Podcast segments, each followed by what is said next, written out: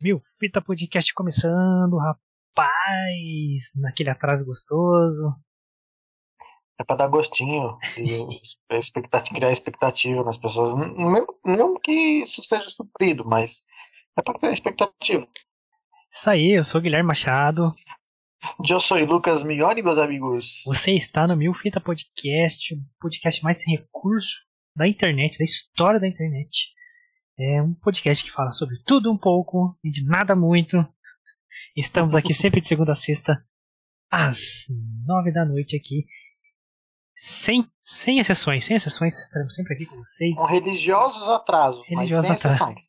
Mas estamos aqui sempre. Então, se você já conhece, muito obrigado por ter voltado. Muito obrigado mesmo. E se você não conhece, fica aí. Hoje tem Invocação do Mal 3, a Ordem do Capeta. Fica aí. Que vamos Mano, é o veredito do bagulho, mano. Você que já viu uma crítica nossa, sempre é honestão. Não tem aquelas paradas de cinéfalo cult, não. Aqui é, mano, é assim, nós que paga aí na, na promoção segunda-feira, meia-noite, pra pagar dois reais no cinema. é isso. É isso. Cara, eu ia, na, eu ia no cinema segunda-feira, 10 horas da manhã, viado. pra pagar mais barato, porque esse é o esquema. Então, se, então já se inscreve no canal aí. Deixa seu like, mano. Se você tiver ao vivo, larga no chat aí sua mensagem, vão nos comentários. Mas se inscreve, dá like, espalhe pra galera aí, porque vai ajudar bastante a gente. De verdade. Muito obrigado aí. Então você que não conhece, fica aí. Você que já conhece, tá ligado? Vai vir uns recadinhos. Agora que o Lucas já vai começar falando das redes sociais. Os recadinhos da paróquia. Bom, galera, é, como o Guilherme já falou, nós estamos aqui mais uma vez com mais um Mil Filha Podcast. Você pode começar se inscrevendo neste canal maravilhoso se você não é inscrito, você se inscreve. Se você é inscrito, confere se é inscrito. Se você é inscrito, você ativa o sininho, porque o YouTube te notifica todas as vezes que estamos ao vivo. Isso é muito importante, ajuda bastante a gente. Isso aí. Você pode seguir as nossas redes sociais do Mil Fita Podcast, que estamos no Twitter e no Instagram. Ambos como Milfita PDC. Você pode procurar lá e você acha. Dá um salve pra gente lá. Você pode nos seguir nas nossas redes sociais também. As minhas, tanto no Twitter quanto no Instagram também, é Lucas Mione com dois is no final. E você pode seguir o Guilherme também no Twitter e no Instagram também, com arroba Guimilfita. Você pode seguir nós três, ou nós dois, um coisa. É isso aí, você pode seguir todo mundo. E dá um salve lá no direct, troca uma ideia com a gente que a gente pode parecer, a gente pode não parecer, mas a gente é legal. Tá? É isso aí. É, dá um salve lá, comenta nas postagens, dá um like, espalha pros amigos, pros amigos, pros amigos. Então siga lá Luquita, arroba Lucas Mione, com dois no final, arroba Guilfita, Instagram e Twitter, e as redes sociais do Milfita Podcast, que é arroba PDC, para agenda, exclusivo, é, uns, um pouco de humor, um pouco de crítica, um pouco de meme, um pouco de tudo. Cola lá, arroba PDC, e também todos os links que o Lucas acabou de citar estão aqui na descrição. Então, só clicar aí. Inclusive, o link para o Spotify, você que está ouvindo no Spotify, muito obrigado novamente. Crescemos de seguidor lá. Muito obrigado, você que está escutando pelo Spotify. Fica o convite para você vir aqui no YouTube ao vivão, de segunda a sexta, às nove da noite. Para acompanhar ao vivo, mandar sua mensagem no chat. Fala aí, porra, vindo do Spotify aí, pá. Pô, vamos dar uma moral para você. Mas cola aí, conhece aí o Alvivaço e, mas muito obrigado a você que está ouvindo no Spotify também. Se você quer conhecer o nosso Spotify, tem link aqui na descrição do YouTube. É, galera, mais uma semana de podcast com as energias mais ou menos renovadas. Mas estamos aí. Estamos aí. Essa semana, se você viu a agenda, não vou falar que tem na semana não. Vai lá no rede social e dá uma olhada na agenda, mas essa semana tem bastante cultura pop aí, então é, vamos dar uma, um gás aí em tudo que a gente deixou passar na, da cultura pop. É, vai ter trailer, vai ter sobre live actions. Então você pode imaginar um pouquinho que vai ter. Mas confere lá nas redes sociais que tá top a agenda que saiu ontem, como sempre. Saindo domingão, a agenda da semana. Confere lá. Lucas, você tem um recadinho da semana, a mensagem do dia, o um versículo da Bíblia para falarmos de invocação do mal. Cara, pior que não tem, não. Queria agradecer aí mais uma vez a galera que tem curtido a gente, que tem assistido a gente. É, a gente tem acompanhado as, acompanhado as estatísticas do canal aí, tem crescido cada vez mais, a gente tá super feliz. Verdade, verdade. Porra. E, e eu, eu tô achando um barato, cara. A galera do trampo tem me perguntado, "Ô, e aquele seu canal lá, assim, assim, assado e tal. Começar a acompanhar os vídeos e tal, legal. Então queria agradecer a rapaziada do trampo aí. Valeu, falou, vocês são gente fina pra caralho. Valeu, rapaziada do trampo do Luquita.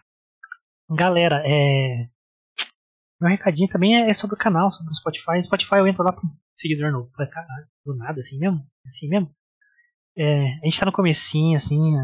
A gente não tem os collabs aí. Geralmente quem conhece, conhece um canal já conhece, já tem uma rede de contatos aí do, do YouTube.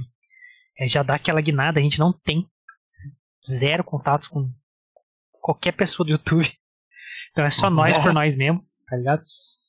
E, porra, qualquer crescimento ali, a gente fica, caralho, que da hora. E Uhum. hoje me deparei com uma treta nos comentários do, do vídeo. Eu falei, caralho, é um ótimo sinal quando começa a ter treta nos, nos vídeos, mano. Então, ó, falei, caralho, agora sim entramos na internet, tem treta nos comentários aí. É um ótimo sinal, então muito obrigado vocês terem tretado nos comentários dos vídeos aqui do Meu Rito Podcast. Porque além dos ao vivo, temos, temos um programa fixo que chama Fita Pirata, que acontece é, de domingo a domingo. É, quer dar os horários aí, Lucas? Segunda a sexta. Segunda a sexta, nove da manhã, meio-dia, três da tarde e seis da tarde. E no fim de semana. Sábado e domingo temos meio-dia e seis da tarde. 29 vídeos contando com as lives por semana. Então você tem aqui o Meu Vida Podcast, que é as- os ao vivo, de segunda a sexta às 9 da noite. E o Fita Pirata aí, que é pô, um vídeo todo dia pra caralho. Que são os trechos mais relevantes, engraçados, positivos, negativos, enfim, o destaque dos vídeos aqui, que a gente dá uma editadinha e posta ali pra você que não tem tempo de consumir um vídeo de duas horas, que você que é foda. Ainda mais com na condição que a gente tá hoje, que a gente sabe que o vídeo não tem tanta qualidade, que o áudio tá um bosta inacreditável. Então é foda você ficar duas horas lá com um bagulho ruim escutando ou assistindo. Então, porra, vale sete minutinhos, dez minutinhos.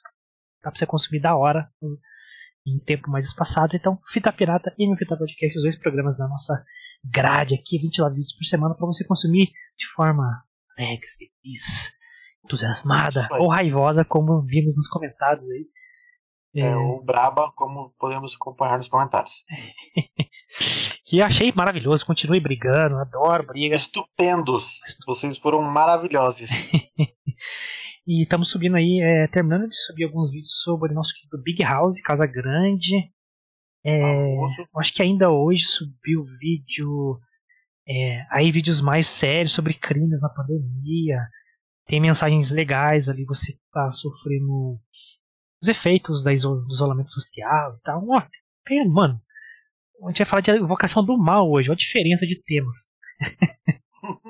Vocês têm noção É. do bagulho. Mas é lá que tá top. Já tem, as estreias de amanhã estão todas lá, então você já pode se programar, definir um lembrete.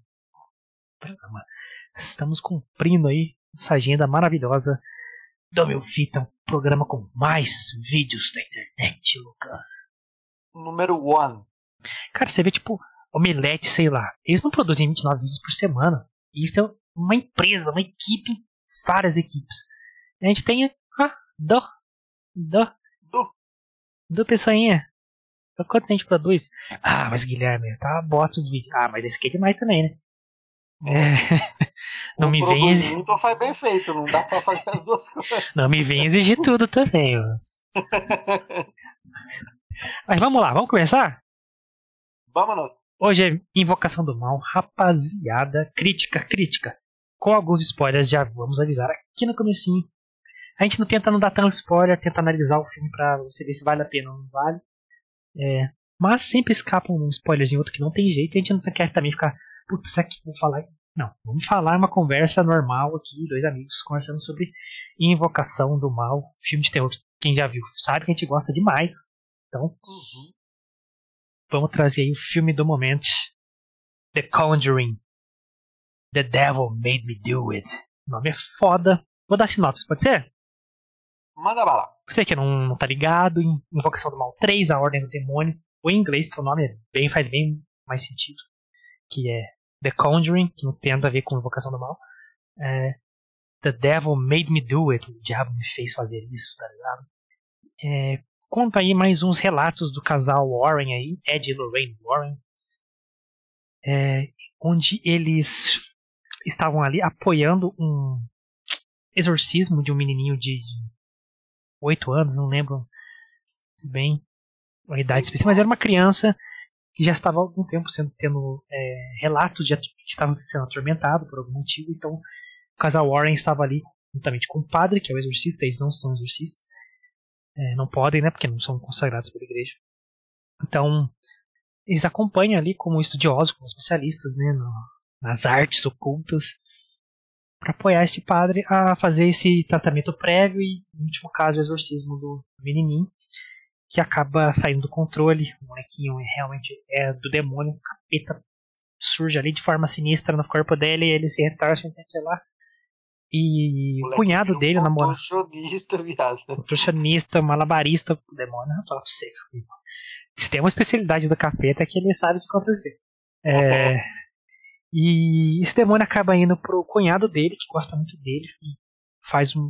descumpre uma regra ali da, do ritual, que é falar com o demônio. Você não pode falar com o cara. Né? Você tem que ter uma posição de autoridade sobre ele.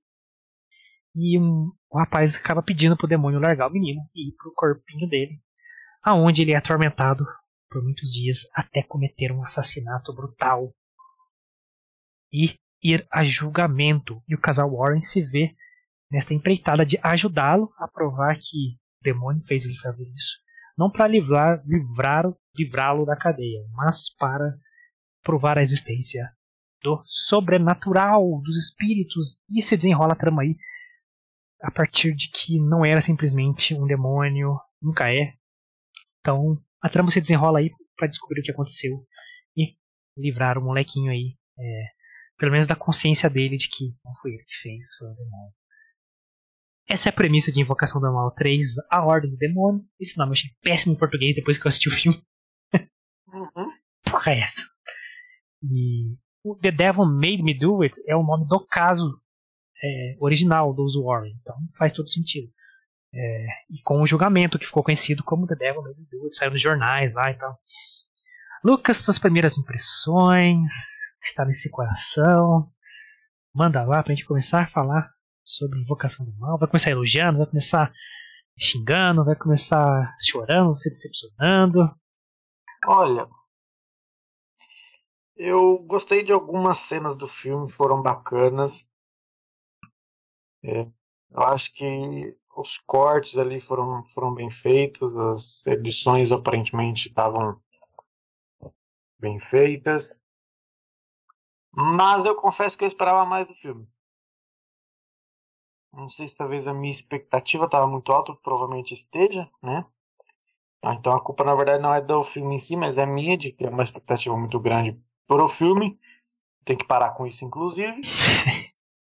mas eu esperava um pouco mais do filme. Tipo assim, eu assisti com uma expectativa de ser aquele puta filme de terror, tá ligado?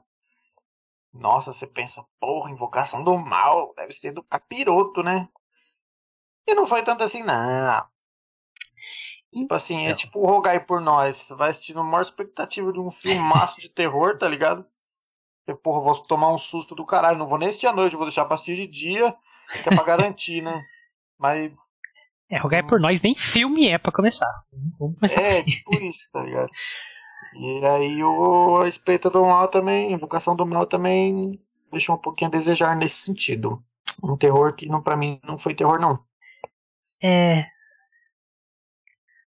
Invocação do Mal 3, é... eu também fico com a expectativa alta. Vamos lá, galera. Vamos falar o que é Invocação do Mal hoje, nesta era em que vivemos. A franquia Invocação do Mal é a mais famosa, mais rentável des, de, dos últimos 10 anos, dos últimos 20 anos, sei lá.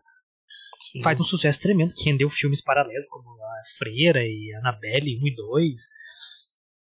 Então é a franquia de terror que está movendo a, a, possibilitou outros filmes de terror vindo e por trás com alto investimento como o próprio It. Para mim, não existiria It com aquele investimento se não tivesse Invocação do Mal. Porque falou, ó, dá, dá certo, lança lá que vai dar certo. É, os dois primeiros eu gosto muito. Eu sempre falo que a Invocação do Mal usa todos os clichês possíveis. É, ainda usa aquela mesma estética desde o chamado lá, de filmes japoneses e tal. Mas faz bem feito, tá ligado? tem todo um ambiente que te faz entrar naquele filme. E esse é o primeiro filme que não é o James Wan dirigindo, é o Michael Chaves que dirigiu A Maldição da Chorona, que é um filme a bosta. Sem sal, sem nada. Sem nada.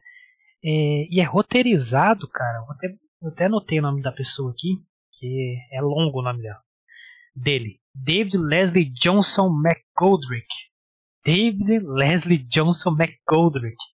Que roteirizou A Orphan e Aquaman. E Aquaman é dirigido pelo James Wan também. Então, talvez seja aí uma contatinho do James Wan. Trouxe para esse terceiro filme.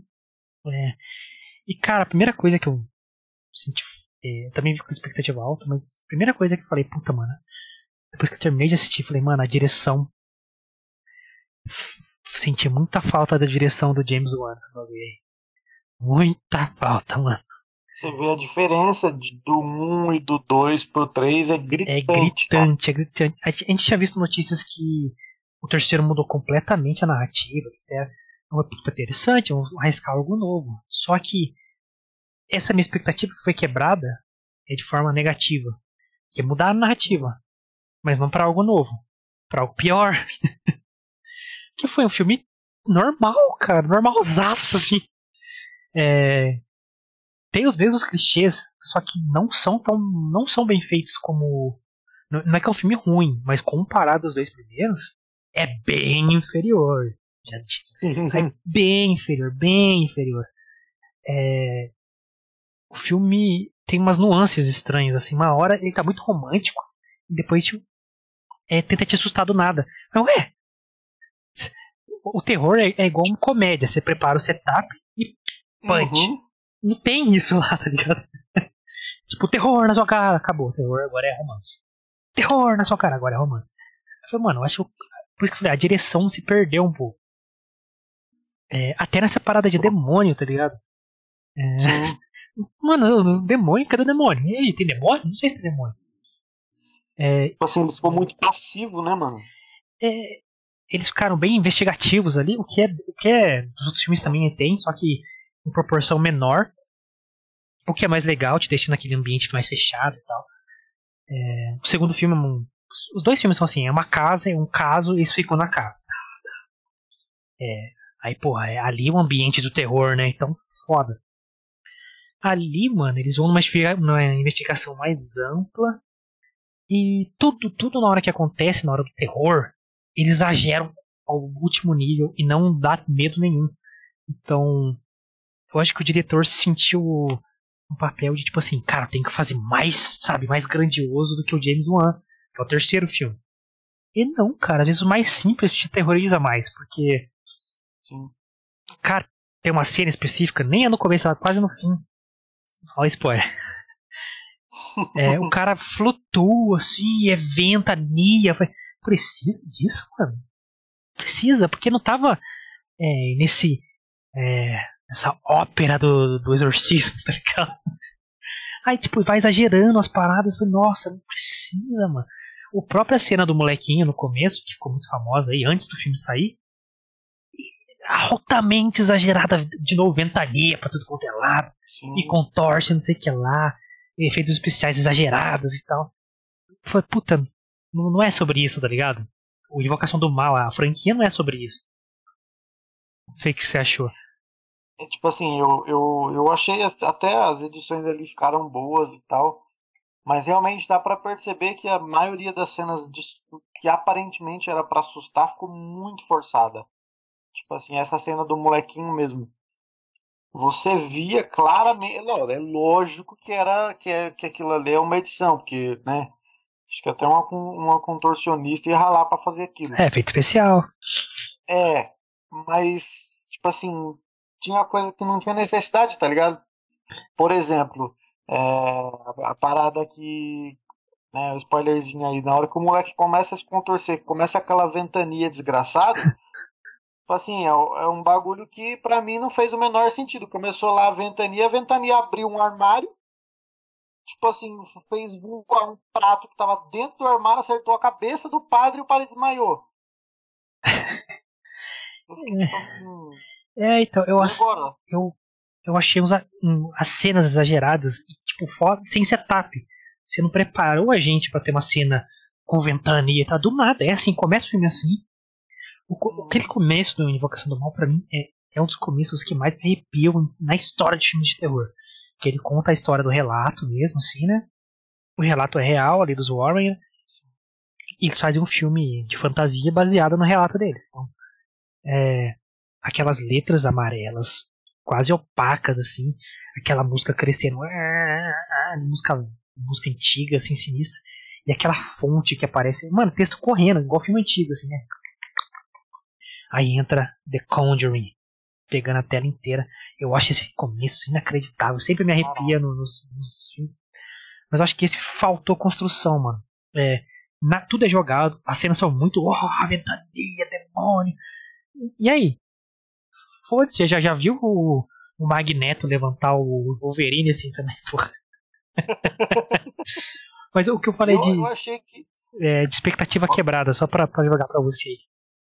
Quando a gente conversou sobre, sobre o Conjuring, né, sobre a Invocação do Mal, a gente falou: caralho, o que mais tá me dando vontade de assistir é que vão jogar essa parada de sobrenatural, de espíritos, de religião, dentro do mundo da sociedade real, que não que é laica, não tem, não tem religião, não tem, não tem crença. É leis de ser humanos da realidade aqui do nosso plano. Então, é as leis, é os três poderes, jurídico, executivo, legislativo, essa parada. Então, vão julgar o moleque por algo espiritual. Então, a defesa dele está fazendo isso.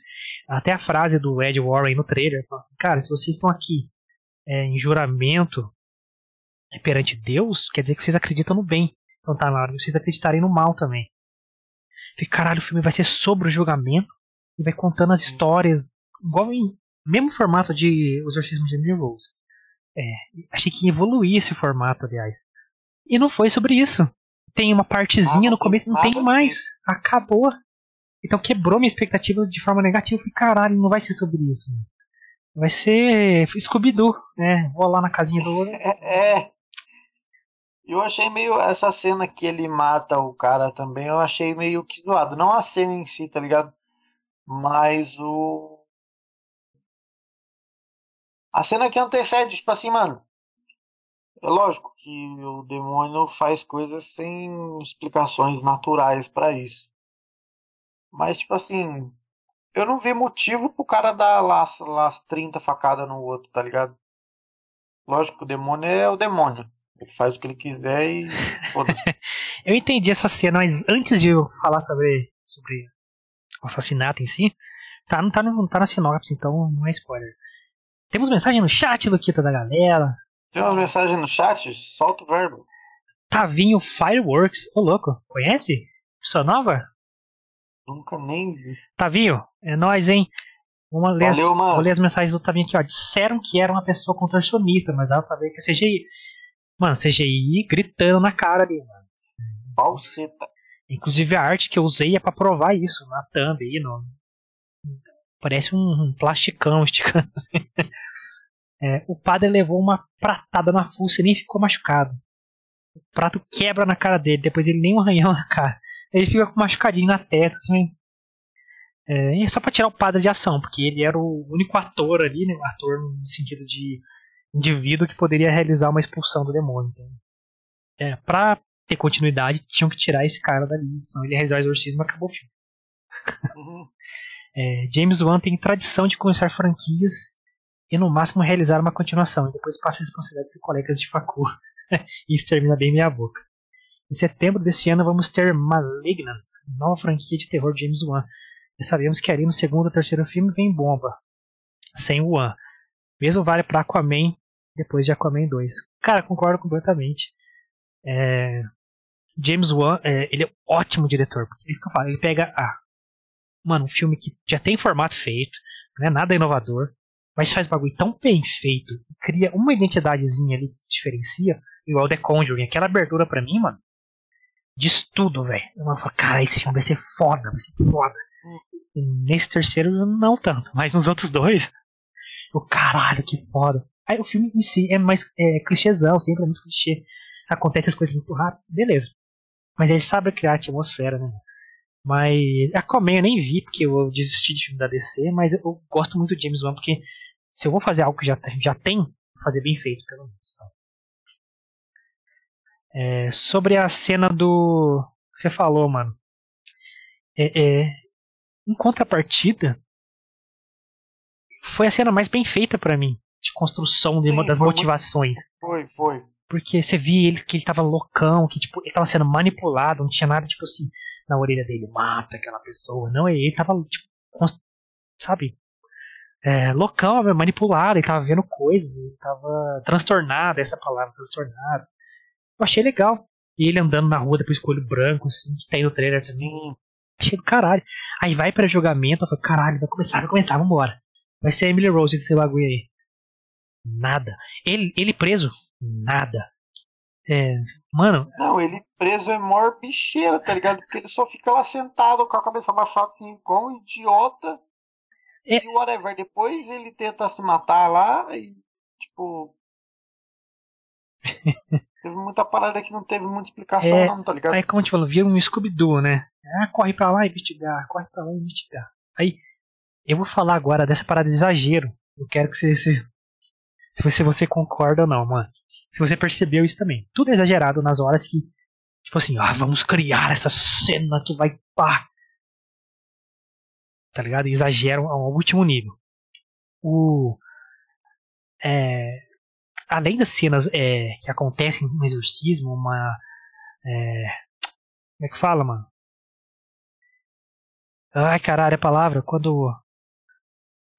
Manifesta, quando manifesta o demônio ali, ou alguma coisa ruim, é, é sempre muito exagerado, é ventania. O demônio nesse filme é um furacão, porque só tem ventania, mano. é, aí, beleza. Então eu senti essa necessidade do diretor, do Michael Chaves, de, sabe, ah, dar esses escândalos na hora, assim, só que não constrói o setup ali, não te bota naquela atmosfera do filme. Tanto que o filme começa naquela identidade que eu já falei que eu gosto. E na hora do exorcismo do molequinho ali, é outra identidade, mano. É outro filme, parece. É, então perde, cara, perde completamente. Se você vê no primeiro filme e no segundo, que tem esse mesmo começo, geralmente eles mostram um caso ali no começo de exorcismo ou de, de que eles participam. É, é, tudo na mesma identidade, depois que tem aquela história. É, se você lembrar bem do primeiro filme é da Annabelle, é, então, sempre naquela identidade, o filme da Annabelle segue a mesma coisa. Mas nesse aqui, mano, é, eles vão lá no Scooby-Doo, né? Vão investigar lá. Eles precisam de. É, se, ver se teve outros casos daquele jeito. Eles descobrem que é witchcraft, bruxaria no bagulho. É, o que eu já achei ruim. Não, não queria ver isso. Forçou, assim, forçou. É, não queria ver isso, porque o demônio, na real, é uma pessoa no filme. Nossa, puta spoiler, é foda-se. Não, tipo assim, é uma parada, uma parada que, por exemplo, é, pela narrativa do filme, né? A invocação do mal. O cara é possuído. Você não precisa de uma parada de bruxaria pro demônio possuir alguém, tá ligado? Ele possui porque ele quer, mano. Porque a pessoa deixa e whatever. É, é, é tipo assim, eles têm que basear na, no relato real. Só que assim, eles não construíram isso de forma legal, mano. É, sabe? Ficou muito Totalmente. tipo Scooby-Doo mesmo. Ah, tem um, um, artefato ali, um Deus Ex Machina. Aí vai ter. Aí tem. O demônio precisa de três almas. Mas por quê? Ah, porque precisa, caralho. Eu quero que ele precise de três almas, tá ligado? Mas aí beleza. Aí todos os momentos são exagerados. Aí tem um padre bizarro lá, que eles vão no casa do padre bizarro. E por que, que é exagerado, mano? A Vera Farmiga, né? A Lorraine Warren. Mano, ela vira um X-Men, cara. Que eu, nu eu, caralho, eu, nunca vi é, uma pessoa sensitiva ser tão precisa assim. E na hora que ela quer, ela, mano, ela descobre tudo. Ela, não, é ali que aconteceu o bagulho, essa faca te mata não sei é quem. Grey, cara, é só de encostar e ela toda normal e o cara dá uma risadinha assim. Ela é foda, né? É. Mano, e ela eleva o poder dela a um nível inaceitável pro filme. Não era assim antes, ela sofria quando ela passava esse bagulho. Ela tinha que ter um ritual, era sempre todo mundo dando a mão. No começo do segundo filme mostra muito bem isso, quando ela vai. Nesses primeiros casos do filme, né, que mostra, o primeiro da Annabelle e o segundo essa que é um cara que assassinou a família inteira. Que aí é onde eles vê a freira do filme, que é o primeiro caso. Então ela, ela entra ali meio que na, na pele do cara, assim, pra ver o que ele fez, né? Só que tudo num ritual, eles dão a mão, fazem uma cerimônia, né? Ali não. Ela vai na floresta, já vê tudo o que aconteceu, é, tá na delegacia, já descobre tudo pro cara. Tipo, mano, então bota ela pra investigar todos os casos de crime no mundo, porque ela vai descobrir todos.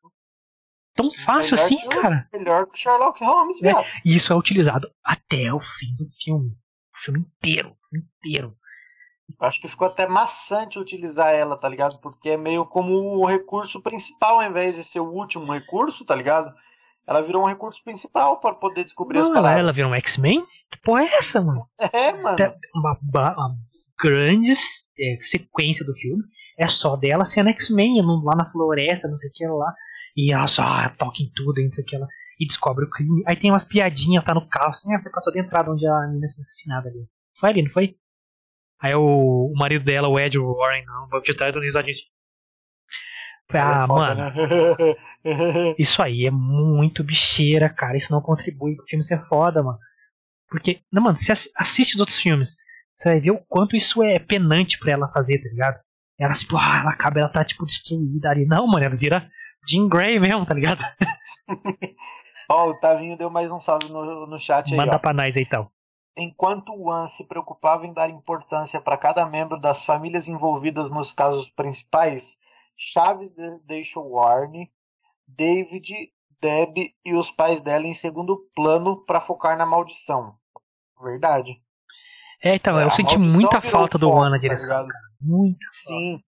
Aí ela, ele falou assim, ó, espero que Conjuring 4 esteja o final satisfatório para a franquia barra universo, com Ed morrendo e Lorraine recebendo jornalistas e curiosos do Museu dos Warren. Wen podia voltar. A Lorraine sendo utilizada como recurso principal ficou falho demais, pois ela não soube que na casa do ex-padre era o lugar que ela deveria estar. É, então, Verdade? eu ia, eu ia colocar isso mais pro final, mas é, já, que se- já que foi citado aqui, mano, ela é altamente sensitiva. Ela, quer dizer, passou da parada de sensitiva pra ser uma X-Men. Já virou dom, né, mano? É, e ela sentiu o primeiro artefato, se você lembra. É Ela que sentiu o bagulho. Como, como que ela não viu que ali era o, o- a estaca zero do bagulho, tá ligado? O ponto zero, o marco zero das maldições. Mano, que aquele. Pa... Mano, o filme foi tão falho na direção, o roteiro fraquíssimo também, tá? Porque não, mano, os diálogos são, são altamente expositivos. Enfim, Uhum. nossa, não, mas esse é um artefato, aí tem que explicar tudo, mano. E, nossa, horrível. E o filme não é ruim, não é péssimo o filme. É que, mano, pra franquia, se pegar dentro da franquia, ele é péssimo perto da franquia, sim. Mas se eu comparar com outros filmes de terror, ele é padrão. Ele não se destaca em nada, ele é padrão. Não chamaria atenção por nada. É, mas assim, é, não senti o marco zero ali, estaca zero pra mim. E na hora que eu vi aquele padre, mano, eu falei, mano, é esse cara. É, é, tá na cara dele, tá ligado? Não tem como esconder, mano. É esse cara, é isso tem a ver com ele. Tenho certeza que tem a ver com ele. Por que, que esse cara junta esse monte de tranqueira aí? Mas, é, Tavinho, valeu pelo chat aí, mano. Cara, eu espero realmente que, que, que James Wan é, volte pelo menos pra fechar essa, essa franquia. Que marcou sim uma era de filmes de terror, mano. Porque tava, tava sem, tá ligado? A gente não tem uma franquia de filme de terror nova. Não tem, mano. Só tem Invocação do Mal. É, se vai, ah, vai ter o sobrenatural, mano, não chega perto do que é Invocação do Mal, do quão bem feito foi. A ideia de usar casos reais, assim, e te dar aquela narrativa no começo. que, mano, é, te bota no filme e te dá mais medo. Nesse, por mais que fala que é o relato ali, você desconecta do filme porque muito exagero. O roteiro não, não, bem, não foi Ó. bem escrito. Mano, Uma comparação que eu fiz logo depois de assistir na minha cabeça, tá ligado? Foi com a atividade paranormal, mano. Tipo assim, a atividade paranormal, ela seguiu ali um, na, na mesma vibe. Por exemplo, o primeiro filme, que é um dos do, mais da hora, eu acho. é outros muito louco, é for- muito louco. já ficou mais forçadão, tá ligado? Mas o 1, ele seguiu direitinho, mano. Você vê no começo do filme, é a mesma coisa até o final, tá ligado? Não ficou, tipo, igual desproporcional, igual a Invocação do Mal, que tem lá o comecinho, aparenta ali ser aquele filmaço de terror, como o Guilherme falou, das letrinhas ali, o som. Então você cria ali um ambiente de terror top. E depois, por exemplo, já na próxima cena, que é a, a cena do exorcismo lá do, do moleque, já virou um bagulho, já pra, tipo assim, meio que palhaçada, tá ligado? Agora, atividade paranormal, não, mano. Você vê que desde o começo do filme até o final, ele seguiu ali uma ordem direitinho para que as coisas fossem acontecendo, tá ligado? É. Um, um, um formato de, de, de, filmagem, enfim. É que vai numa, vai, numa, vai numa crescente, tá ligado? Exatamente. É pro final mano. ter um impacto maior. Ali se começou com uma cena que tentou ser é, muito assustadora e ficou galhofa, mano. Assim, eu tenho um problema. Quando o filme de terror mostra muitas coisas, e é, e é esse tipo de filme de terror, de jump scare, etc., não é bom. Não mostra muito, porque senão vai ficar galhofa. Quando o filme é outro tipo, um filme mais trash e tal, aí mostra o monstro, mostra o monstro legal. Aí você mostra toda hora. Como a gente falou do Rogai por Nós, que o Sam Raimi, os filmes dele, ele não esconde o monstro. Então ele faz um filme sangrento, um filme nojento. E falhou miseravelmente no filme inteiro com, aquela, com aquele monstro lá da vela. Mas nesse, você falou bem, mano. Começa o filme, parece que ele cortou o comecinho do James Wan, Ctrl C, Ctrl V, e aí colocou o filme dele no meio. Aí, puta, não combinou, não encaixou, tá ligado? Exatamente, É. não, não ornou um com o outro, Aí, só mano. que essa franquia, mano, é, quando é franquia, eu falo de franquia, tipo, Atividade Paranormal é uma franquia, tipo, tem 50 mil filmes já. Só que não seguem os mesmos personagens. Eles seguem os mesmos. Então, é, se você lembrar de filmes antigos como Halloween, é, Sexta-feira 13, é, tem personagens que se repetem.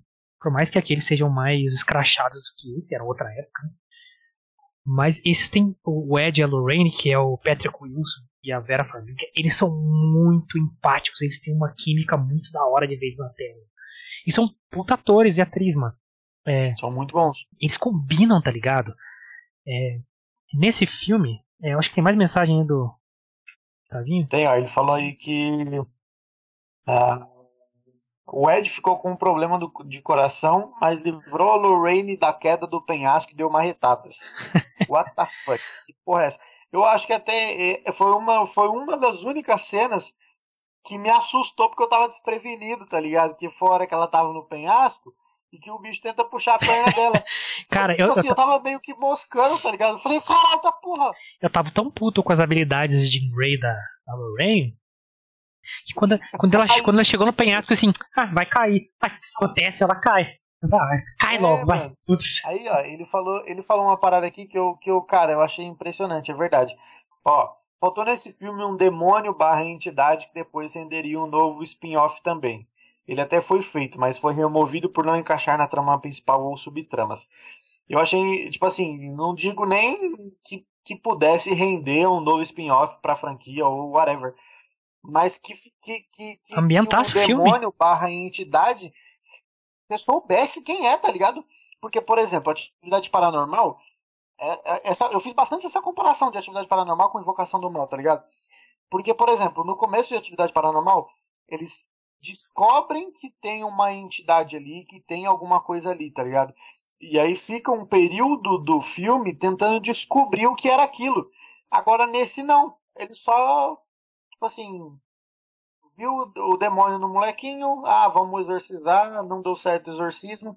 Aí o, o cunhado chama o demônio pra ele e basicamente é outra é, outro, é outro filme depois daquilo. É, então, nos três filmes eles investigam o que, que é, porque a partir do que eles sabem o que é, eles podem lutar contra. Essa é a premissa. Sim.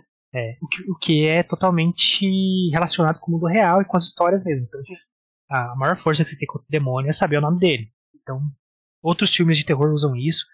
é, mas nesse, cara, ele quebrou todas as expectativas que eu tinha do filme ser bom. Por exemplo, a parada de julgamento. Queria que fosse essa parada, essa discussão de provar que o sobrenatural é real.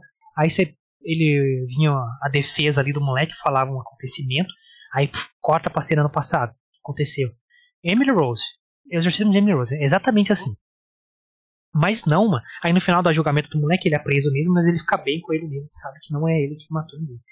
Aí, assim, ia mudar completamente a narrativa das, da- da- dos dois outros filmes. Ia ser um puta filme legal, mano, porque é, eu, eu, pelo menos, ia gostar muito. Mas não, não tem o julgamento, tipo, no começo, só, ah, ele vai ser julgado, ah, beleza, vamos defender você, vamos investigar. Scooby-Doo na floresta, Scooby-Doo na casa do padre, Scooby-Doo não sei na onde, Scooby-Doo com a polícia, Scooby-Doo, a, a Lorraine e Jean Grey.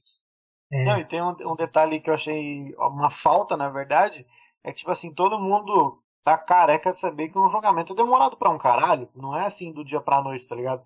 Então tem aquela cena ali dele no comecinho do julgamento, ah, ele vai ser julgado por isso, por isso. Depois já joga uma cena, tipo assim, do julgamento final, tá ligado? Do juiz já dando a sentença. Eu fiquei, mano, mas o que aconteceu nesse meio do caminho, viado? Não vai falar nada? Era aquela premissa que a gente queria que tivesse, tá ligado? E não, não teve quase nada, mano. Não, é, eu pensei que ia ser no formato Lemmy Rose, julgamento, aí vem a defesa e falar, vinha uma testemunha falar. Aí mostrava a cena do passado sinistra, ambientada. Nesse não, cara. Aí a questão do, do antagonista, né? Do vilão do filme, que é a, a bruxa. É, a mestre das artes ocultas. É... Tavinho falou sobre ela aí. Ó, a antagonista é uma humana ocultista, mas na hora de matar o ex-padre e em outros momentos parece se teletransportar algumas vezes. É, então, é, o One apresentava a ameaça maior logo nas introduções. Mas Chaves começou com o exorcismo do David, significa é, se importar com ele com a família. Exato, mano. Ele começa mostrando a parada já. E aquilo se transformava em outra coisa, porque não era tão simples como parecia. Nesse não. É, ele mostra, só que subjetivo, você não sabe. Passa pro maluco. Aí por isso que eu pensei que assim, quando passa pro maluquinho, eu falei, mano, esse maluco vai matar todo mundo. Ou foi, pra mim ele matava geral, mas matou uma pessoa só.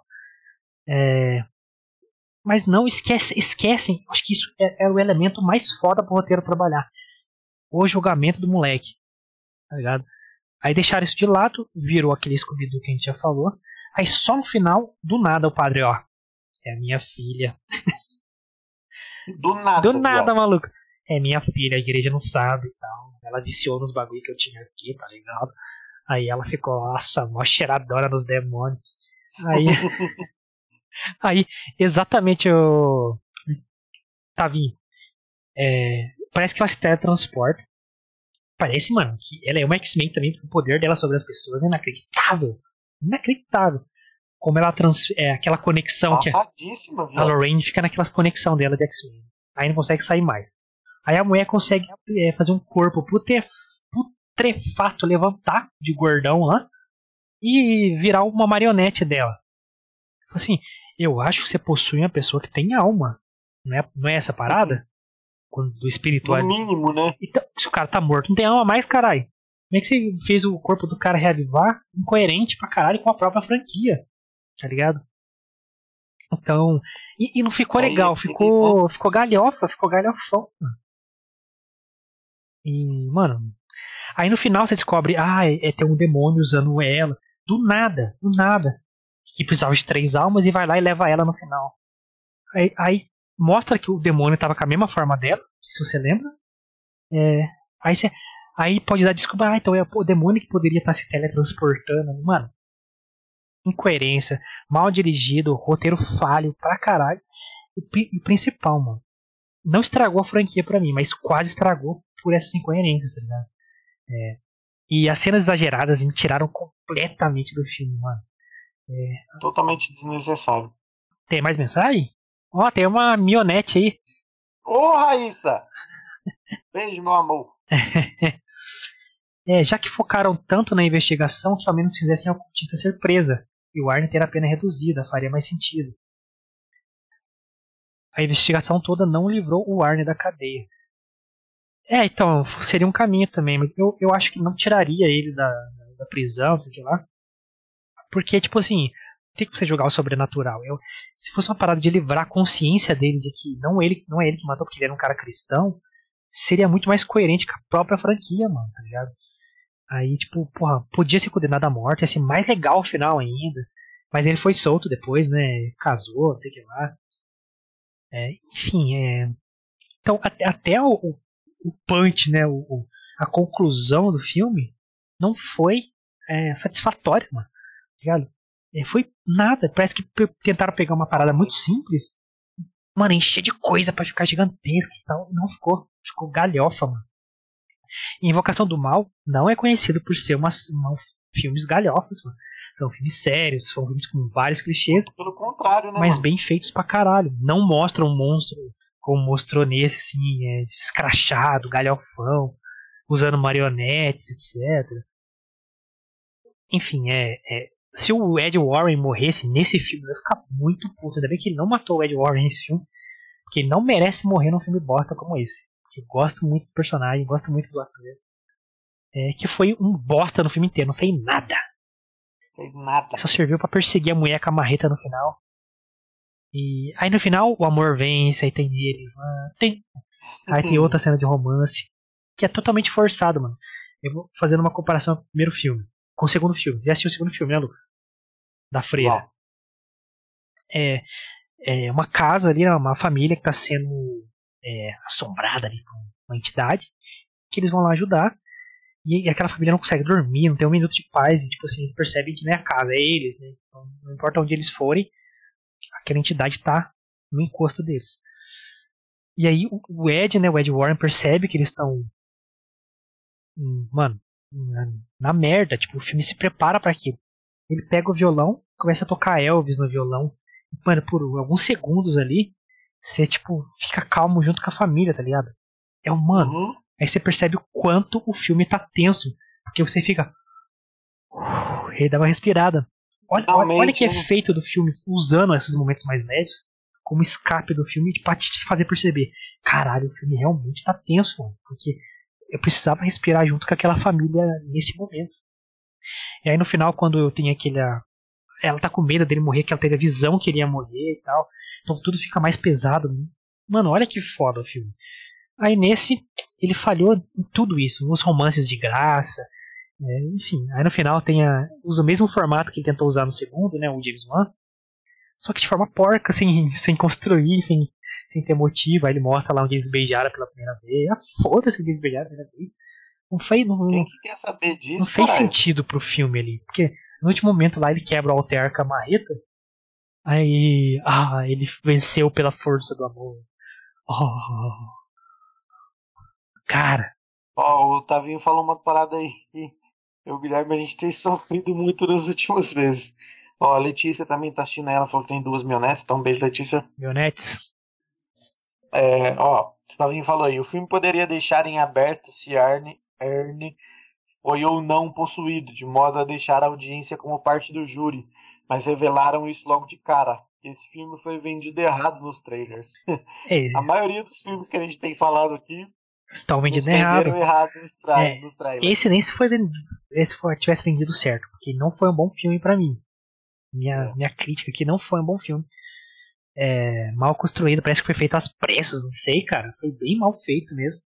Mal feito no sentido de incoerências, de não ter andamento legal, de ser incoerente com a franquia, de elevar tudo ao exagero, sabe? As cenas muito ah, galhofas, e muito é, vento, é coisa voando, toda hora. Aí perde o efeito, né, mano? É, eu vou trazer aqui de novo uma comparação com o exorcismo de Emily Rose. É, vai construir na parada de que ela estava sendo atormentada, atormentada, ela vê uma cruz virada de cabeça para baixo, ela vai na igreja, ela vê o, as imagens todas sinistras, então ela começa a ver, vai ficando assustada, isso vai aumentando, isso vai aumentando. Isso em paralelo com o julgamento, porque vão contando a história dela dentro do tribunal. Sacou? Eu achei que ia ser assim. Aí ia numa crescente. Aí quando acontece o exorcismo final da parada, meu amigo, é uma cena inacreditável de exorcismo.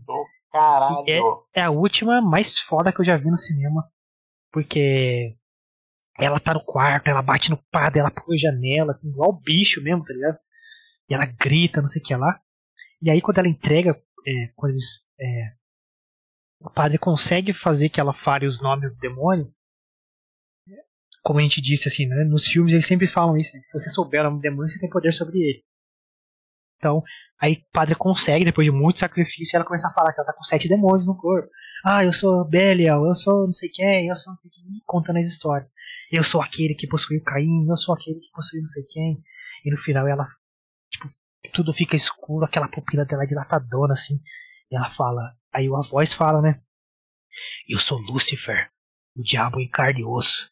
Você, nossa, mano, eu arrepio de falar, velho. E olha que eu sou ateu. Caralho. Mas o filme te construiu aquilo. Aí quando fala assim, mijando, hoje eu não durmo nessa porra não, porque, caralho. E Uhum. nesse não, ele pega esse exagero de forma mal feita em todas as cenas possíveis. Até mesmo na, nos arquétipos dos personagens. Ah, a Lorraine é sensitiva. Ah, não, ela tem que virar Jean Grey. Ah, o cara é todo amor. Ah, não, tem que ser o cara mais amor do mundo. O padre tem que ser meio maligno. Não, o padre mais maligno do mundo. Nossa, o menininho precisa assustar. Não, ele vai se contorcer, vai ter pereba na cara dele. Mano. Até aquela, aquele filme, O Exorcista, antigão pra caramba, que tem aquelas cenas épicas dos vômitos lá que chegou a ser engraçada de tão. É melhor do que isso, mano, porque, tá ligado? Não, O Exorcista é genial em tudo que ele faz. É um filme massa de terror. Eu já assisti, viado. É, inclusive, esse filme, Invocação do Mal 3, faz uma referência ao Exorcista. Quando o padre chega lá, ele para embaixo da luz e olha para casa assim. É o pôster do Exorcista aquilo. Sim. Então você fez a referência a um dos maiores filmes de terror da história, um filme bosta desse. Parabéns, Michael Chaves. Tem meu nome ainda. Não faça referência ao Exorcista em filmes ruins. Que Exorcista é um clássico foda. Mas é. O filme, nossa, cara, escrachado demais, mal feito, cara. Infelizmente. Infelizmente. Acho que filme de terror a gente não tem dado sorte, né, Guilherme? Não temos dado sorte. Não tá tendo filme de terror bom, cara. Não tá tendo. Cara, o próximo CPA que a gente vai ver, que nem é terror, é um thriller, né? Que é Um Lugar Silencioso 2. Isso. Eu tô com medo desse filme ser uma bosta. Não, eu também. A gente já fez um, um react do trailer aqui. A gente já deixou nas, nossas é, expectativas. Já tem muita coisa que a gente ficou, e olha aí. Exatamente. Tipo assim, o medo dos caras cagar nesse filme. Mas, tipo assim, por exemplo, pelo menos a gente já tá com esse receio. Então, se os caras cagarem no filme, não vai ser novidade pra gente. Agora, diferente da Invocação do Mal, mano, que nós estávamos com expectativa alta de ter um bagulho foda, porque já vem de uma franquia foda, e os caras cagaram no filme, mano. Exato, e cara, é uma franquia. Cara, eu falei, não tem outra franquia de terror tão foda quanto a Invocação do Mal. Eu acho que isso não estraga a franquia, mas quase estragou. É, se eu fosse o James Wan, e tivesse cui urgente, cuidado com, a, com, a, com, o meu trabalho, eu falava, mano, vou fazer igual o Akira fez. O Akira não. Pojima fez com Dragon Ball. Ó, esquece o GT, vou partir do Z pra frente. Esquece é. que isso existiu. Tá? Esquece Michael Chaves, esquece. Vou partir do 2 pra frente. É. isso, mano. Porque realmente foi bem abaixo. É, não oh, só de Invocação tá... do Mal, mas de filme de terror, ok, sabe? E e, e, você vê que os atores entregam, mano, dentro daquela proposta bosta. Sim. Eles são bons pra caralho, eles têm química, pá. Eu gosto de ver os dois na tela. Viu? A Vera Farmiga eu acho sensacional no 2, eu achei ela fantástica, mano. Fenomenal. Agora ela, realmente virou o X-Men. Hashtag chateado. É, essa parada do demônio, o verdadeiro demônio do filme é uma, um ser humano. É, jogaram a, a possibilidade de ter o julgamento como elemento foda do filme fora. É como Resumidamente, Scooby-Duzão. Scooby-Duzão, é. O, o Tavinho falando no chat aí, podiam deixar o julgamento aberto, por exemplo, ou não, cara, falar que o cara vai ser, preso mesmo, ou falar real, como aconteceu na vida real. Ele foi solto, casou, casou na prisão, aliás. É, mas falasse assim, ó, é, é, ele não foi é, inocentado, tal, teve que pagar, mas foi um grande julgamento, importante para as pessoas que acreditam na espiritualidade, que o bem e o mal existem, que eu achei que seria a premissa, o bem e o mal existem de fato. É. Olha que, que discurso, que diálogo foda de você ter tipo num tribunal, como fez o exorcismo de Emily Rose. Que, o objetivo do padre do exorcismo de Emily Rose era justamente fazer, fazer as pessoas acreditarem no mal. Olha que foda. E ele foi preso, o padre foi preso, ele não foi inocentado no final, ele foi preso Sim. por ter é, levado a menina a condições é, no exorcismo para morrer, porque ele falou para parar de tomar remédio e tal. Então fica essa parada, ele fez certo, ele fez errado, mas deixa essa discussão, ó. Tirem suas próprias conclusões. Mas olha o que aconteceu com a menina de fato. Eu achei que o filme ia fazer isso, mas não fez nada Eu disso. Foi pelo pior até, caminho possível. Até aquele, aquela franquia de filme religioso, Deus Não Está Morto, o 2 usou um júri que ficou muito top o filme que colocou em xeque justamente essa parada, tá ligado? Do, do, do, do, do Estado ser laico contra uma religiosidade que a professora tinha colocado ali em sala de aula. E eu acho que a implementação do júri do Estado laico no filme ficou muito bom. E nesse que eles tinham uma puta oportunidade para fazer isso da melhor maneira possível, os caras simplesmente jogaram fora, mano. É, e é um puta. É, já que você vai mudar a franquia, você vai tirar daquele formato, ah, tem um caso, a gente vai investigar e resolve. Tem um caso, a gente vai investigar e resolve. Se é pra tipo, botar no julgamento, quem é fã de terror vai ligar imediatamente com Emily Rose. Diretamente. O que o trailer vendeu pra gente. Não foi assim. Poderia ter, ter ido por vários caminhos. Não foi. Ah, vamos usar. Ah, o ser humano é ruim. Isso vai ser a mensagem do filme. A mulher que foi buscar o ocultismo, ela que fez tudo porque ele depois foi dominado por uma força maior. Não consegui usar isso também, que só aparece no final e não tem efeito nenhum pro filme ser bom. Ou pro filme ser mais aterrorizante.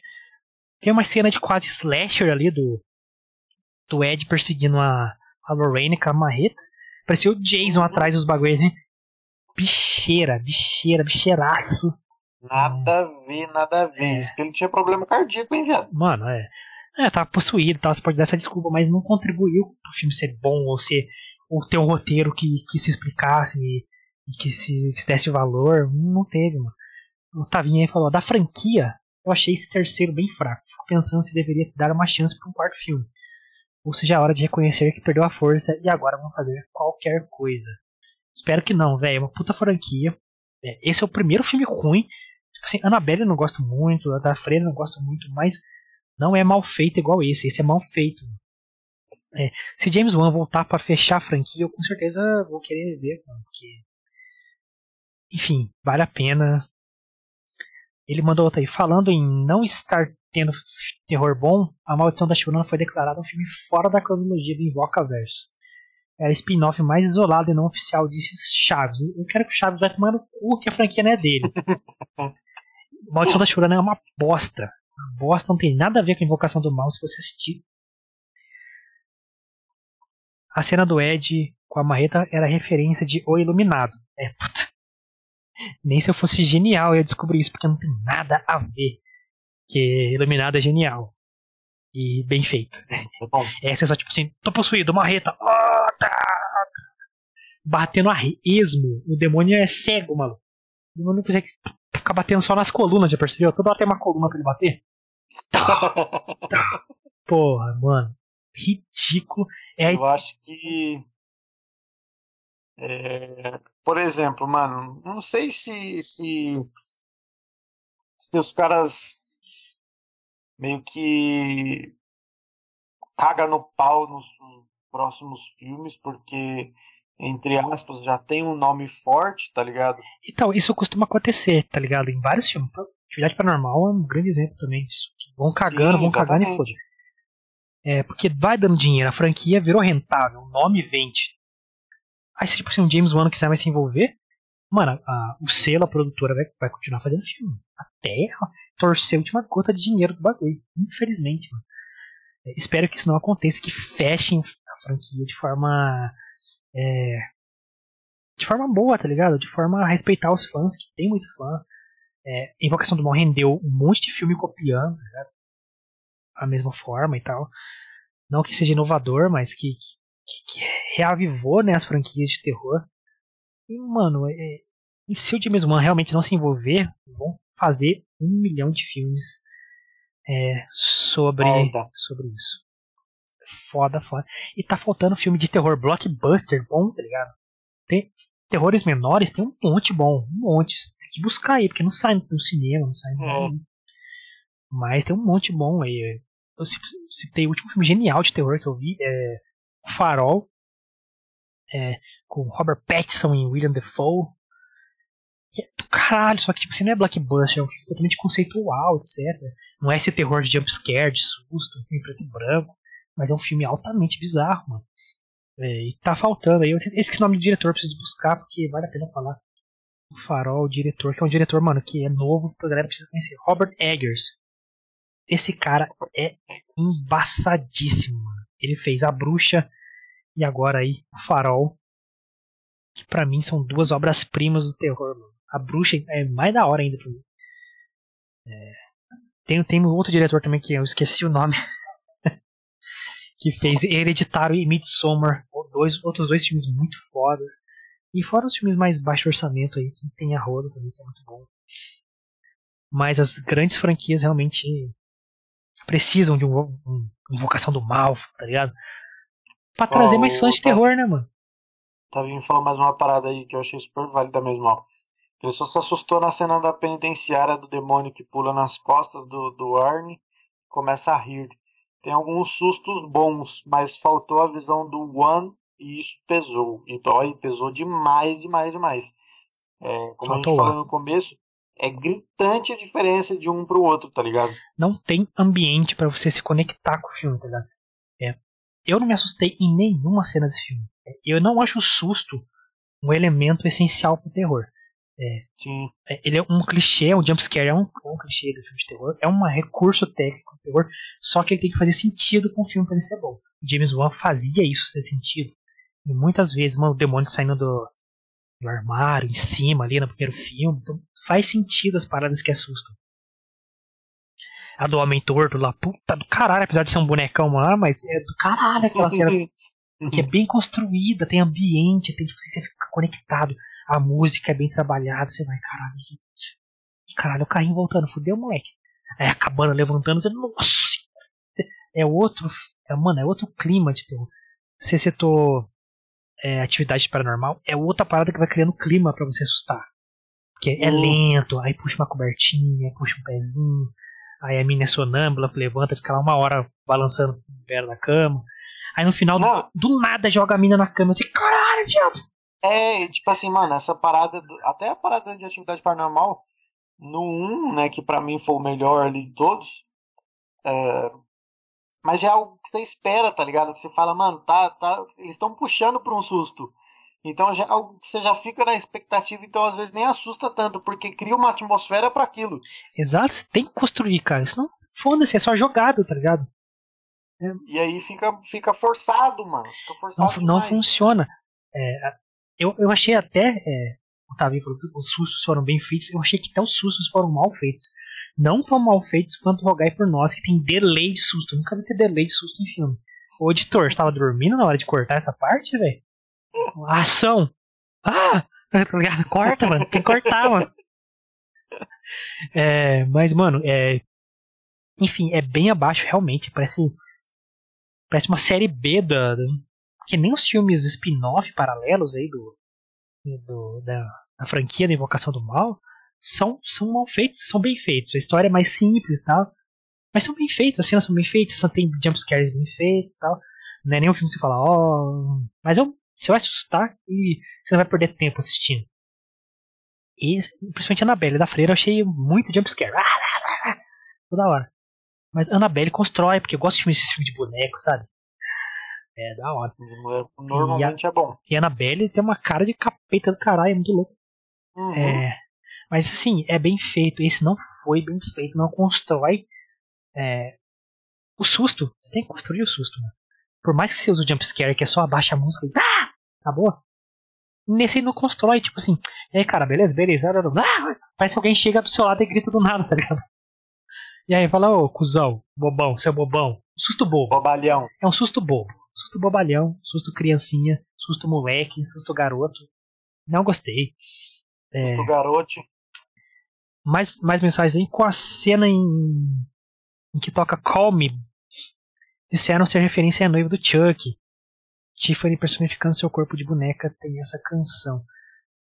Porra, é, não importa. Mano, eu tenho uma parada sobre é, referências, mas vou ler outra mensagem dele aqui. One fazia plano sequência para demarcar o ambiente que a história ia se concentrar. É, Chaves imitou isso no Canil, onde só rola assassinato, depois não voltamos É, um dos filmes do One, ele os ambientes menores, mais concentrados, e explora bem o ambiente. Isso é uma técnica de direção fodástica que eu, eu particularmente aprecio muito, é, tanto na literatura quanto na, na, na, cinematografia. A gente já falou disso no filme chamado Oxigênio do Netflix. É, tem aqui no canal por aí Oxigênio, a gente indicou esse filme pra galera aí que eu gosto muito. O One fazia muito isso. Então, você cria o ambiente é, que vai acontecer as paradas. E você explora ele de várias formas, é, de acordo com a personalidade de cada personagem. Então, você estuda os personagens, você apresenta as reações. É, e usa tudo a seu favor, as cores, trilha sonora, a construção dos sustos, do porquê que o susto tá acontecendo, tá ligado? Porquê de cada um.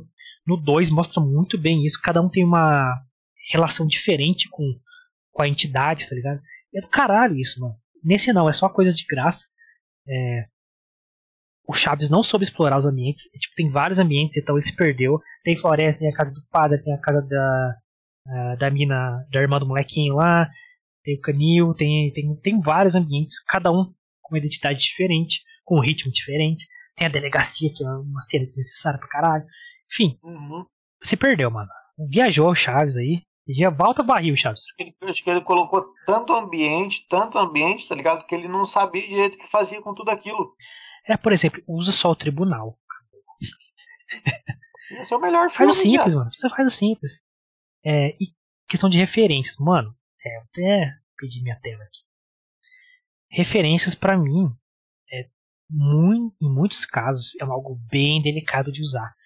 Porque, ainda mais em filmes de cultura pop, né? Nesse, nem se encaixa muito, mas assim, um filme cheio de referência não faz o filme ser bom.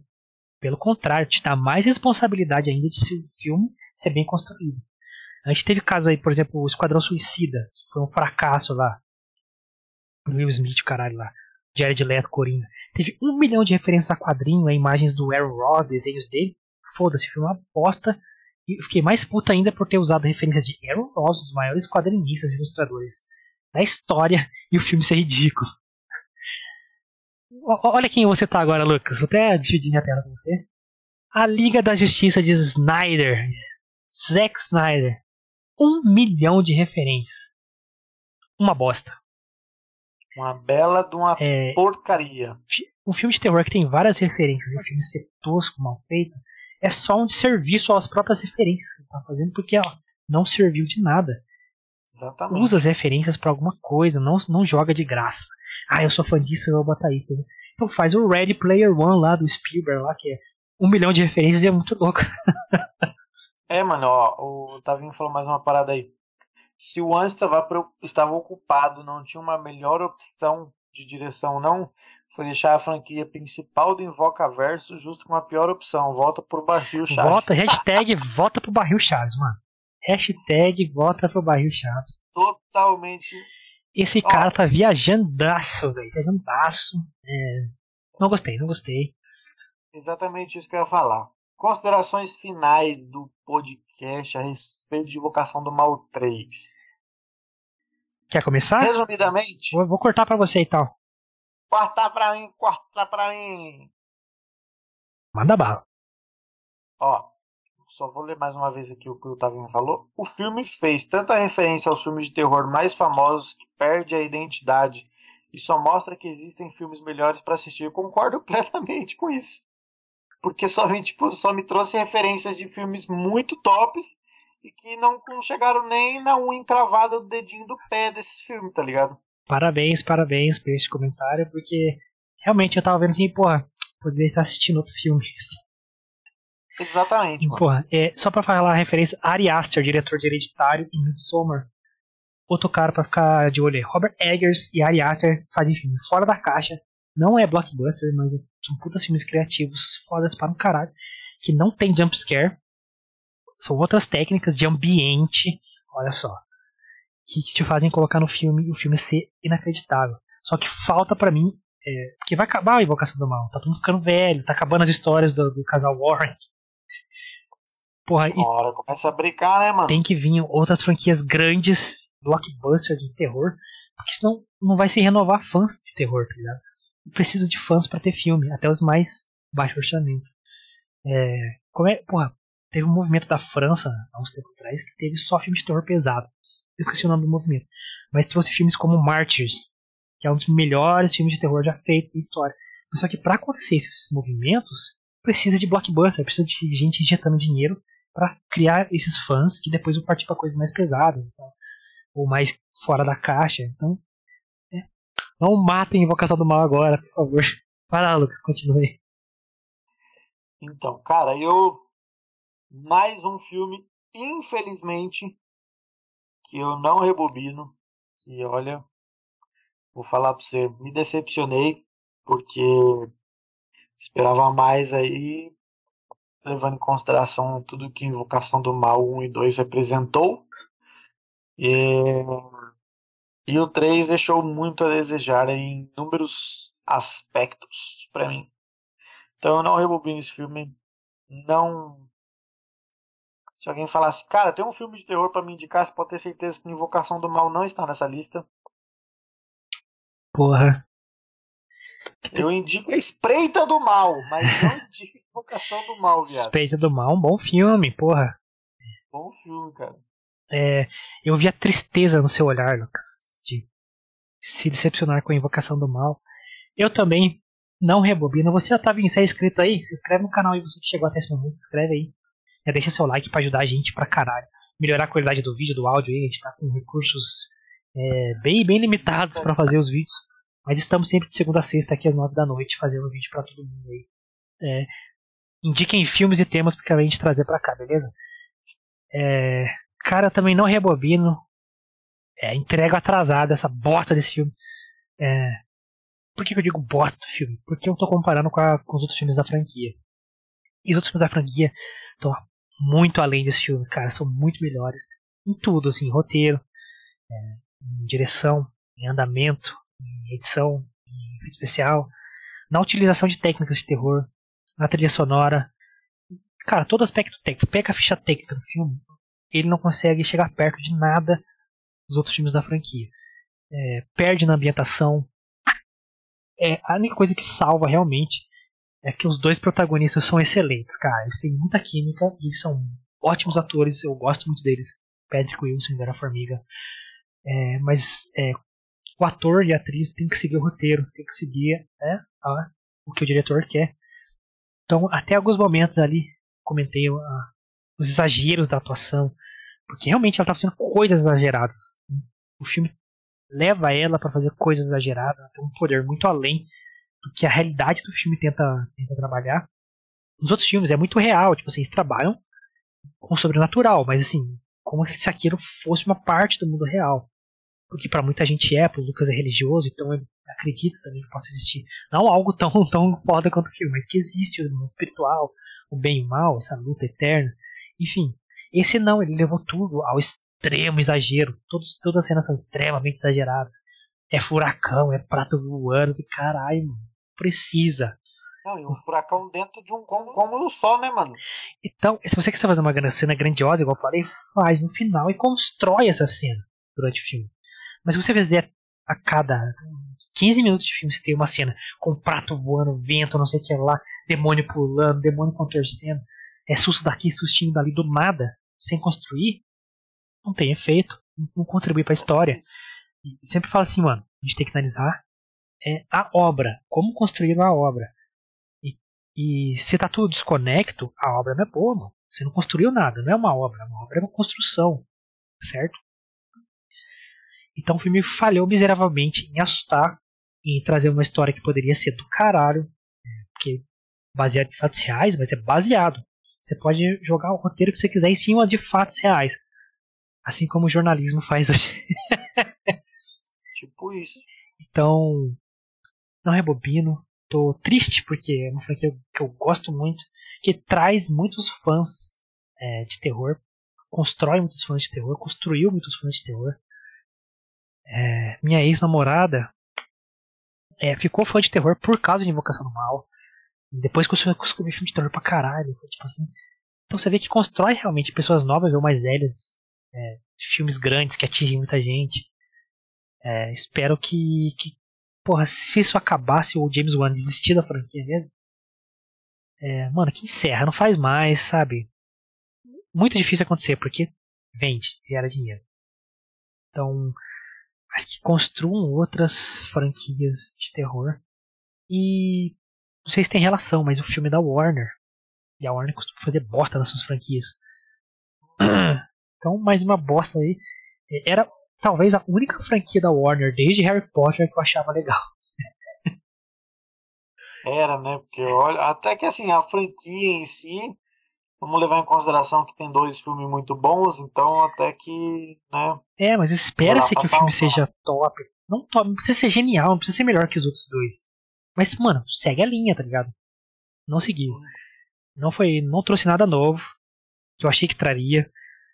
É, como falou, o filme tá mudando completamente. Terceira vai ser diferentão, não sei o que lá, só que diferente pra pior.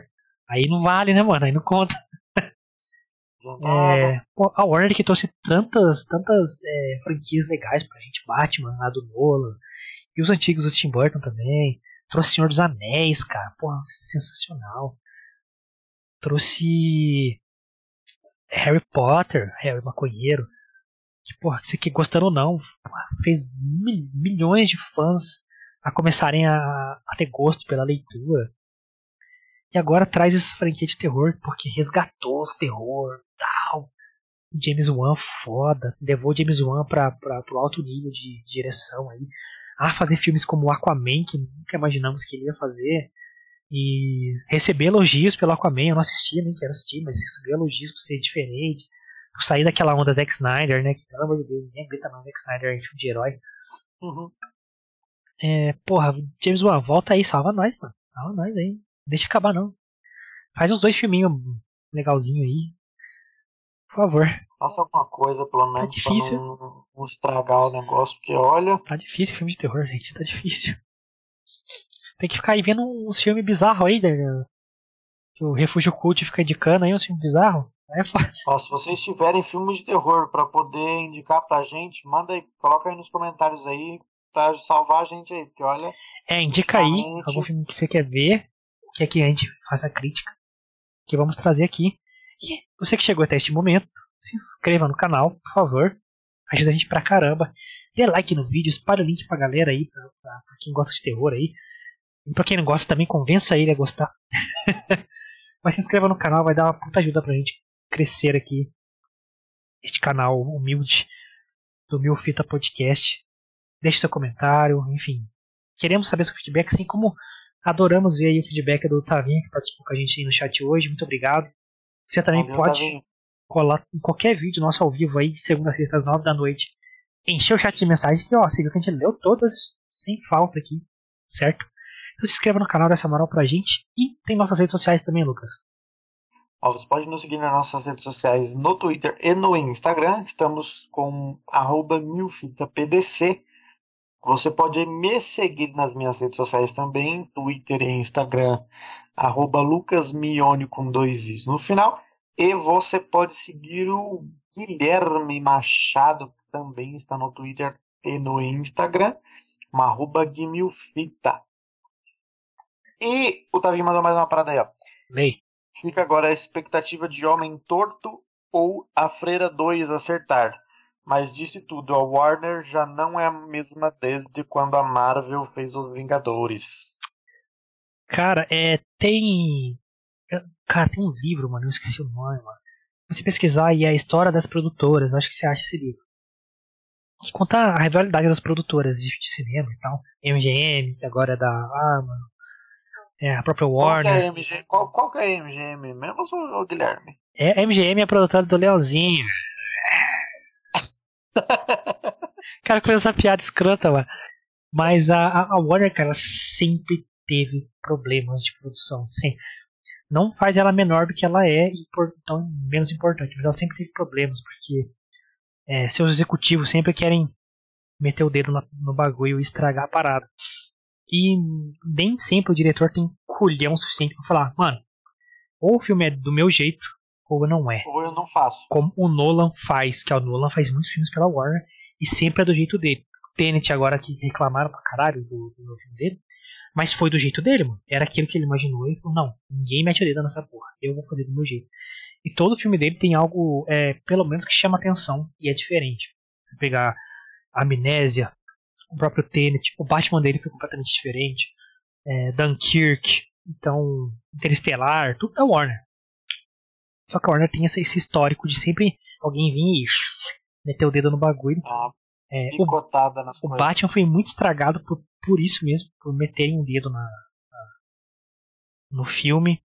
É, lá no Batman anos 90, lá do Val Kilmer e George Clooney, escolheram um diretor nada a ver, enfim, meteram muito dedo na história do cara que já tava ruim, então, é, enfim, tem muito histórico. é, só que realmente com, a- com o fenômeno Marvel e Disney, principalmente Disney, que é a, a quem realiza as paradas, né? A Warner com na mão para tentar ter uma franquia tão grande quanto eles estão tendo. Tanto que estão na briga para comprar de vez a DC Comics. É. Só que a Warner fez uma jogada muito burra ali, liberou a DC para ter outras frentes de streaming. Na hora que ela lançou a HBO Max, porque é o mesmo dono. A Warner é da AT&T, a mesma, a mesma rede ali. É, só que aí entrou a, a, a Amazon, Netflix e outras produtoras para abocanhar a DC Comics. E a Disney tá na parada também. Ou seja, tem chance da Disney comprar a DC Comics também. E aí fodeu, porque vai fazer o que com a Disney, mano? Ela é dona de tudo, é... caralho. É, a Disney é dona da porra toda, viado. Olha, James Machado é meu pai aí. Mandou. E o Cemitério Maldito, não tenho coragem de ver mais. É o filme que eu quero trazer aqui porque é um dos meus preferidos. É livro e filme, é um livro do Steven. Eu assisti tem muito, muito tempo, eu preciso assistir de novo. O livro é tá top top 5, vai, top 5 dos mais tenebrosos que eu já li. O, o, o, livro é O Cemitério, né? Em inglês é Pet Cemetery, escrito errado. Cemitério de Animais. O livro você fica com vontade de vomitar várias vezes, porque é muito pesado. O filme é bom também. Não chega nem perto do livro, mas acho que não dá pra colocar o que tava no livro, livro no filme, não. O livro normalmente é muito melhor, zilhões de vezes do que os filmes. É, porque tem coisa que não dá pra você colocar na tela, porque vai virar, tá ligado? Face da morte. É. Mas o livro é bem. O filme é muito bom. O antigo, tá? Vamos trazer o antigo, o clássico. Tem um filme novo, o Pet Cemetery, que eu não, nem quis ver, porque eu sei que vai ser uma bosta, então nem quis ver. Os caras estragam com as coisas antigas que deveriam perpetuar. Mas é isso, muito obrigado a todos do chat, muito obrigado pelas. Vamos trazer esse tema sim, fazer o Lucas assistir. Aí. Mas, muito obrigado, Tavi, muito obrigado no chat, você que está assistindo esse vídeo, deixe seu comentário aí, indica um filme para nós aí. E o que você achou do, do Invocação do Mal 3? Gostou, não gostou? Enfim, falamos muitas coisas aqui. Tristes mais uma vez. Mas fazer o que, né? Mais um filme de terror que a gente não aprovou. E seguimos na batalha, seguimos na luta de achar um filme de terror decente. Seguimos, não desistiremos tão fácil. Galera. Gente, muito obrigado. Até mais. Valeu, é nóis.